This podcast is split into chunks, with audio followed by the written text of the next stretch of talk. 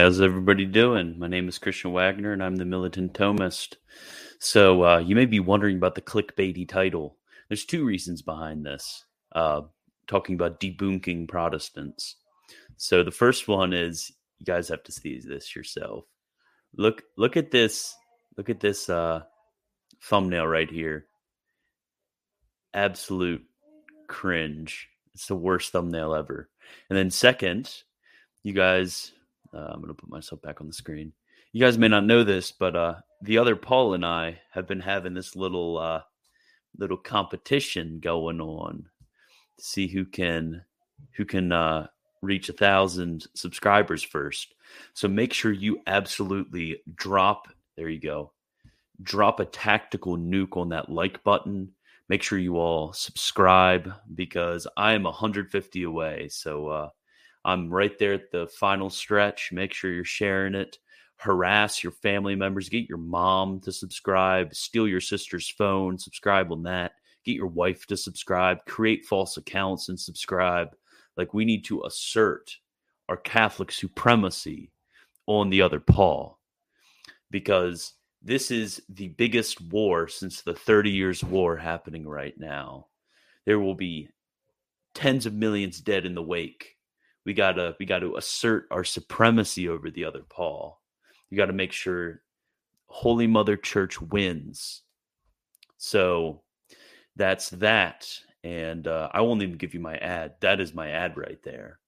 Is I want all of you, anything you can do by any means. We need victory, blood and iron, winning, supremacy.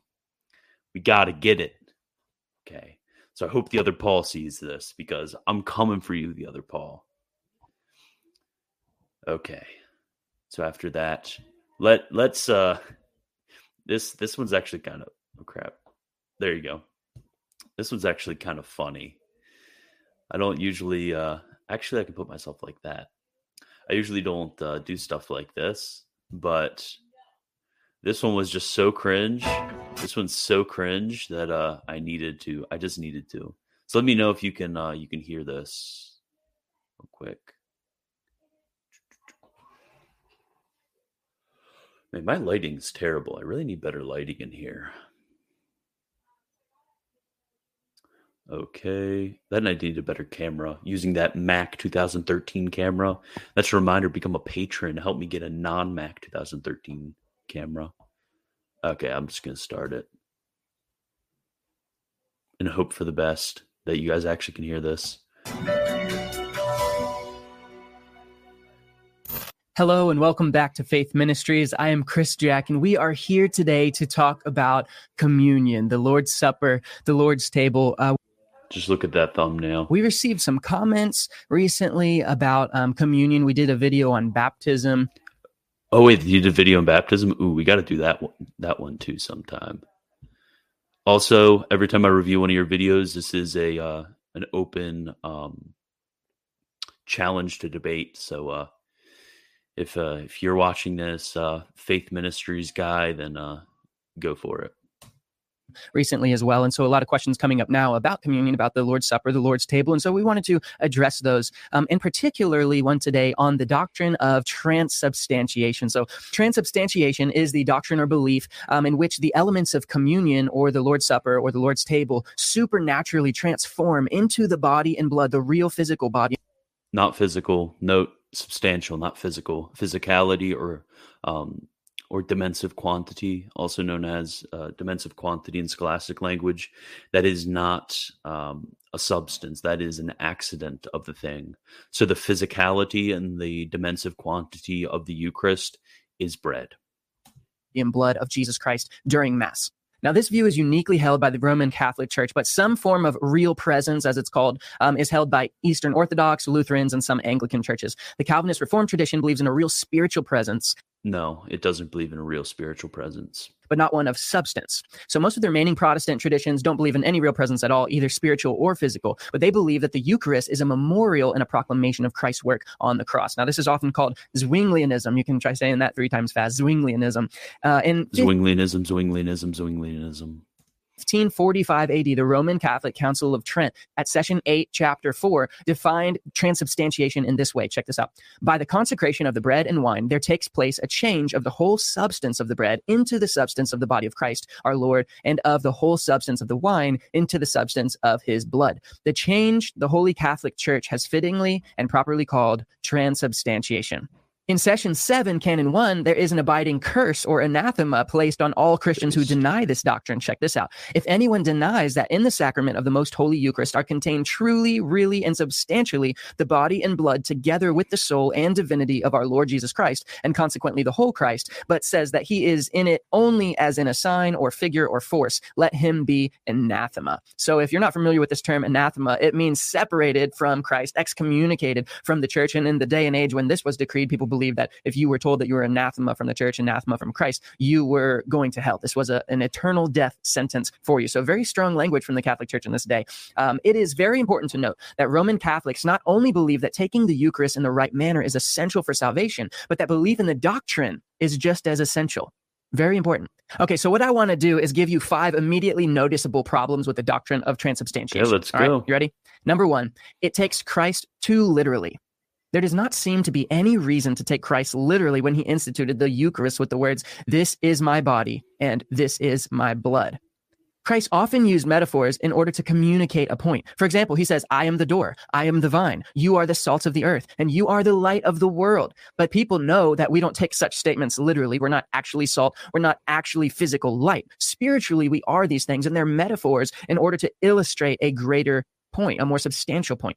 Think about yeah. So um, with with this point, that this point has been absolutely uh, just discussed everywhere. Uh, a, a, trillion times this point has been discussed everywhere. You can you can see there there's a debate, and I mean it is it would be in accordance with the rules of grammar to interpret Christ as being quote metaphorical, but really it's uh, the improper versus proper, to take them in his improper sense.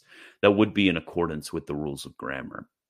But when it comes to the interpretation of scripture, because we can't really judge based on the the context or the rules of grammar when it comes to uh, this statement this is my body so what we have to do in considering whether we take it in its proper sense versus its improper sense is that we it, it's it's needed to see how the church has received how did the how how did those who were disciples of the apostles, those in the first, second, first and second century, those who were disciples of those disciples in the third and fourth, how did they uh, gloss this phrase? And this is really the argument of Saint Irenaeus of Lyon in uh, in against heresies. Is how how has those authorized teachers of the church, those following upon the apostles, interpreted the deposit of faith? And it isn't in the Zwinglian view that he's putting forth, as is clear from Saint Irenaeus, I mean Saint Ignatius, and et al. I'm sure you guys already know about all of those uh, all of those statements, so I don't really need to go into specifics, but but yeah. About this, let's say for the sake of argument that in this instance Christ did point a more substantial point. Think about this. Let's say for the sake of argument that in this instance Christ did mean to be taken literally. What would this mean? Well, it seems hard to escape the conclusion that the night before Christ died on the cross, when he said, This is my body and this is my blood, that it actually was his body and blood the night before he died. If this were the case, and Christ really meant to be taken literally, then what we have is Christ, before the atonement was actually made, offering the atonement to his disciples. Honestly, I think this alone gives strong support uh, for the denial of any substantial or real presence in the doctrine of transubstantiation. Number- yeah, I wasn't really getting why this argument followed because I mean, I, I don't know about his uh, theology of the covenants, but when it comes to the old covenant, there is a participation in um, in the sacrifice of Christ that happens through the sacraments of the Old Testament in faith. So I'm not sure. I'm not sure what he's what he's really getting at because of, of anybody's view, unless you're going to have people being saved without the atonement before the coming of Christ, you you need the atonement to be participated in some way transtemporally. So I'm not really getting why that would be a good argument. And then also yeah, and uh Leonard says literal sense is the figurative sense. Yeah, yeah. When it comes to uh, when it comes to the literal sense of scripture, it's just taking uh, it ad litera according to the letters. So f- uh, figurative or metaphorical or idiomatic phrases are in the literal sense. And then if you guys uh, if you guys want quest to ask questions, I will be on for Militant Thomist after dark at seven. So save them for that. Thank you. And also don't forget nuke that subscribe button. Number three, what about the other non representative elements? In each of the synoptic gospels, meaning Matthew, Mark, and Luke, not John, we have the institution of the Eucharist. When the wine is presented, Christ's wording is a bit different. Here is how it goes in Luke's gospel This cup, which is poured out for you, is the new covenant in my blood. Here, if we're going to take Christ literally, the cup is the new covenant, not the wine. The cup is the thing that is holy. However, even Roman Catholics would agree that the cup is symbolic of the wine. But why one and not the other? Why can't the wine be symbolic of his death if the cup is symbolic of the new covenant? I mean, that's what he says. This cup is the new covenant. Is the cup the actual new covenant or is it symbolic of the new covenant? See the issues? Number No, the cup isn't really uh, metaphorical or symbolic at all. That's just called a uh, synecdoche, uh, I, I, can't the exact pronunciation of the of the literary form, but it, there's a certain literary form where when you're speaking of one thing, you're speaking of it um, in place of another thing where they're where they're closely connected. Like for example, if I was talking about, uh, let's say, let's say I was talking about football, and I wanted to say that the Cleveland Browns, shocking, won a game, I could say that Cleveland won a game. Now, obviously, I'm not talking about the entire city of Cleveland winning that game, but under this certain literary form, I'm able to speak of the thing under one of its uh, some something closely bound to it. So this is different than a metaphor, which is a certain sign of another thing, where a metaphor or a uh, or a metaphor would be like talking about when Christ talks about I am the vine. The vine is standing as a certain sign which points to a different thing, rather than it being a synedoki, synedoki, which is which is completely different. So yeah, we would say that the the cup is is transubstantiated, but by cup we mean wine because that's the literary figure.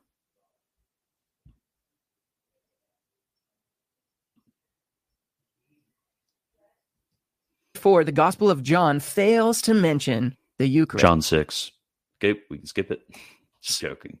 So, this is a significant problem with the Roman Catholic interpretation of the Eucharist and its anathemas, which is that the book of John, the one gospel which claims to be written so that people may have eternal life, you can read that in John 20, verse 31, does not even include the institution of the Eucharist. Matthew, Mark, and Luke all tell the story of Christ giving the first Lord's table, but John decides to leave it out. Why?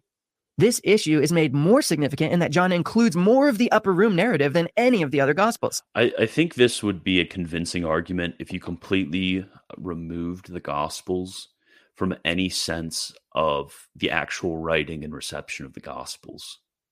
I think that would that would be a convincing argument if you if you just completely ignored when the gospels were written, to whom the gospels were written, and such like that, and if you just took it in this uh, very detached sense of reading because I think honestly that the failure to include the Eucharist in the Gospel of John is actually an argument for uh, an even better argument for the importance of the Eucharist that it wasn't mentioned. Because if it wasn't mentioned, that means people already knew about it. Because we we know from the, the Gospel of John was written by most accounts in the early 90s AD, and a mere decade or two later, we we know through the writings of uh, Saint Ignatius that the Eucharist was basically celebrated and seen as very important in all of the churches. So, not including that in the Gospel of John meant that the people were so used to it that they didn't really need to mention it. That and it also ignores the fact that this was written to a group of already evangelized Christians. So, they already knew about this stuff. So, really, this is the reason why St. John is called. Um, called St. John the theologian because he's expounding upon those various mysteries of the gospels um, in in much greater detail than the others. So he's he's revealing the person of Christ to them, and uh, it it would be a little bit uh, out of bounds to to include uh, material that would be easily present in the other gospels. And then, of course, there's also John 6, where the Eucharist is spoken of, and even uh, Protestant authors such as uh, Peter Martyr Vermigli and even uh, even Ulrich Zwingli would agree that this is a Eucharistic text. So this is completely detached not only from the uh, reception of the Gospels, but also from the interpretation of the Church in the Gospels, who would have always seen John six as a Eucharistic text.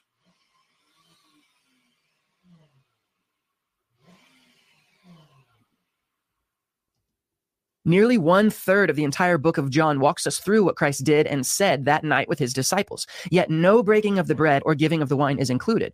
This is a pretty significant oversight if John meant to give people the message that would lead to eternal life. From the Roman Catholic perspective, his message must be seen as insufficient to lead to eternal life, since practice and belief in the Mass are essential. Again, the this is coming from a point of view that the that the scriptures are detached from the church and detached from the life of the liturgy, which it never has been. For eternal life. And he leaves these completely out of the upper room narrative. The fifth and final point here today with the doctrine. Of- this is going to be the worst one. This is this might make me uh, just die right here on camera of transubstantiation is that there are problems with the hypostatic union and the Council of Chalcedon. Oh, so let me uh, explain this because it's a little complex, oh, but bear gosh. with me. Orthodox Christianity, not Eastern Orthodox, but Orthodox Christianity, holds to the hypostatic union of Christ. This means all Christians really uh, kind of bind together on this. And this means that we believe that Christ is fully God and fully man. This was most clearly defined at the Council of Chalcedon in 451 AD. It's important to remember that Christ had to be fully man to redeem us. Christ could not be a mixture of God and man, or he could only represent beings who were also mixtures of God and man. Does that make sense? Christ is and was one person with two complete natures. These natures do not intermingle, they are without confusion. In other words, his human nature does not infect or corrupt his divine nature, and his divine nature does not infect or corrupt his human nature. This is called the communicatio idiomatum, the communication of attributes. Christ's humanity did not become divinitized, it remained complete. And it did not become divinitized. Do you want me to show you the actual quotes from the people at the Council of Chalcedon, Chalcedon where they talk about the divinization of Christ's flesh, including Saint Cyril, who was basically the leader uh, of, of, Ephesus, which was the most important um, council in influencing the Council of Chalcedon. it this is what happens when uh, when you you know enough to get in trouble. You know, it's uh, it's it's like the old saying: if you know little Greek, you're you're you're gonna. It's a heck of a lot more damaging than if you know no Greek.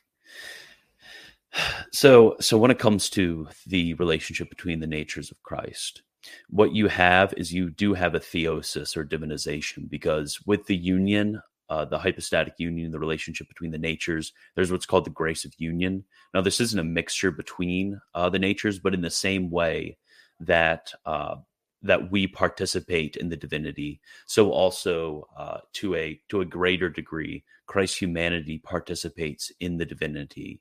Not taking away his attributes of humanity, but elevating his humanity to uh, to be able to do things that ordinary flesh cannot do. For example, when St. Cyril in the 12 anathemas, which were included in the Council of Chalcedon, believe it or not, you you had um, you had I think it's a 12th anathema, uh, one of one of them, where he talks about Christ's flesh being life giving in the Eucharist. Uh, because there is this um, divinization of the flesh. And now uh, the distinction that's going to be made is between first act and second act.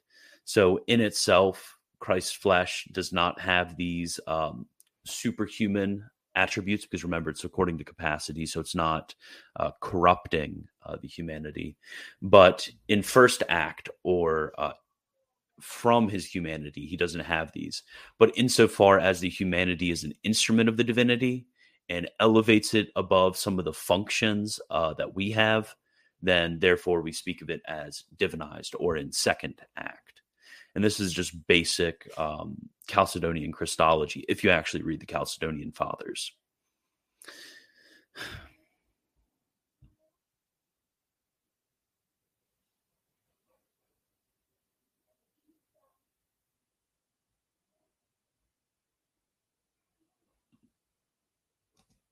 perfect humanity with all its limitations. The attribute of omnipresence divine nature does not infect or corrupt his human nature. This is called the communicatio idiomatum, the communication of attributes. Christ's humanity did not become divinitized. It remained complete and perfect humanity with all its limitations. Do those limitations include walking through doors? Just just a quick question. The attribute of omnipresence, for example, being everywhere at once, cannot communicate to his humanity to make his humanity omnipresent. That is correct. His omnipresence, um, in an absolute sense, cannot communicate to the humanity. But again, um, actually, I'll just keep I'll just keep him going a bit because he's going to come into an error again with even interpreting in, inter, interpreting transubstantiation. If it did, we lose our representative high priest since we don't have this attribute communicated to our nature. We are actually th- uh, again we participate in the divinity through Christ. So ironically, uh, it's even better news. So we don't have to put down Christ and say that there wasn't a communication of of uh, of of certain attribute relative attributes, not absolute attributes, relative according to the capacity of his humanity so, for example, with the uh, communication of beatific knowledge, which happens, um, which was written about after Chalcedon against the Agnoite heresies. Um, when it comes to that communication of knowledge, as an infant, Christ would have all the possible knowledge of an infant. As as an adult, all the possible knowledge of an adult, et cetera, et cetera. So it's it, so what what happens is that in in our in our union with Christ, we are actually raised up. It's better news than Christ has to be put down that we he might be on our level, but rather Christ's uh, humanity in the in the hypostatic union is raised up and divinized, not in an absolute sense. Again, not uh, in a sense of mixture, but in a sense of um, of second act, as I said before, in a, in a relative sense that it doesn't destroy the humanity. And so also we raised up with him, where like Maximus the Confessor will talk about how um, how our flesh is wherever Christ's flesh is, and, and, and such and so forth, because because we are actually uh, raised up, not Christ being put down. But uh, we're we're going to get into more problems going forward. Not omnipresent. Christ had to exist as we do in order to be the priest and pioneer of our faith. Okay, so what does all of this mean?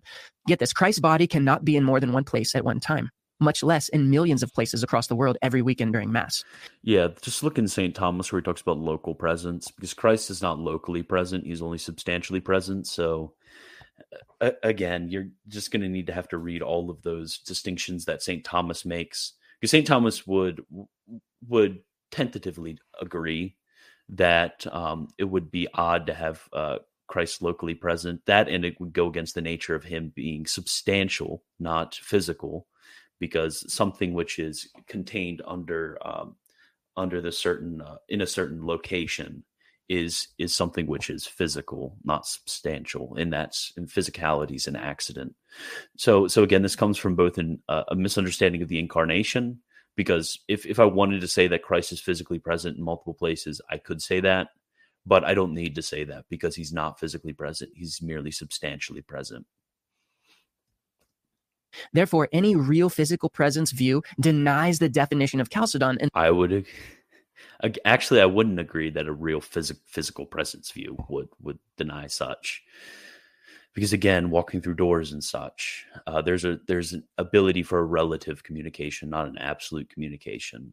Like we couldn't we couldn't say that uh, that Christ's human mind knew all the things that uh, that that God that that Christ's human mind was omniscient, but only that he's relatively omniscient, that he can know all things that a man can know. The nature of Christ's humanity, rendering him an illegitimate sacrifice for humanity. So there are many more issues with transubstantiation, including Paul's lack of mentioning it to the Romans, some issues of anatomy, idolatry, and other simply practical things concerning holy orders, church history, and let's be honest. So is this is this just going to be a bunch of arguments from silence, or or what? Excrement. But I think these five are significant enough to justify a denial of the false doctrine of transubstantiation. Thanks for bearing with me. We'll see you next time. Oh, I trust me. This was me bearing with you. Okay, so Let me see. Okay, I don't see any. Any right there. Remember, remember, we need to defeat that scourge, that terror to humanity, the other Paul. in in getting to getting to a thousand subscribers. So assert your Catholic supremacy over the other Paul and subscribe, share it, text this page to all your friends, even if they don't care about theology, just just to get that number up to beat the other Paul. Uh, take your mom's phone, subscribe. Take your sister's phone, subscribe. Make some fake accounts, subscribe.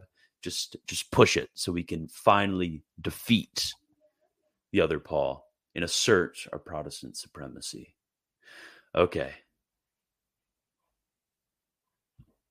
Oh wait, Corey's actually heard of that channel, huh? Yeah, I've never heard of them. I just was looking for videos to review a while back, and I saw that, and I just cringed very hard. Okay, so we're gonna have in about ten minutes, we're gonna have um, the After Dark stream. But uh, thank you for being here, and do penance for the kingdom of God is at hand.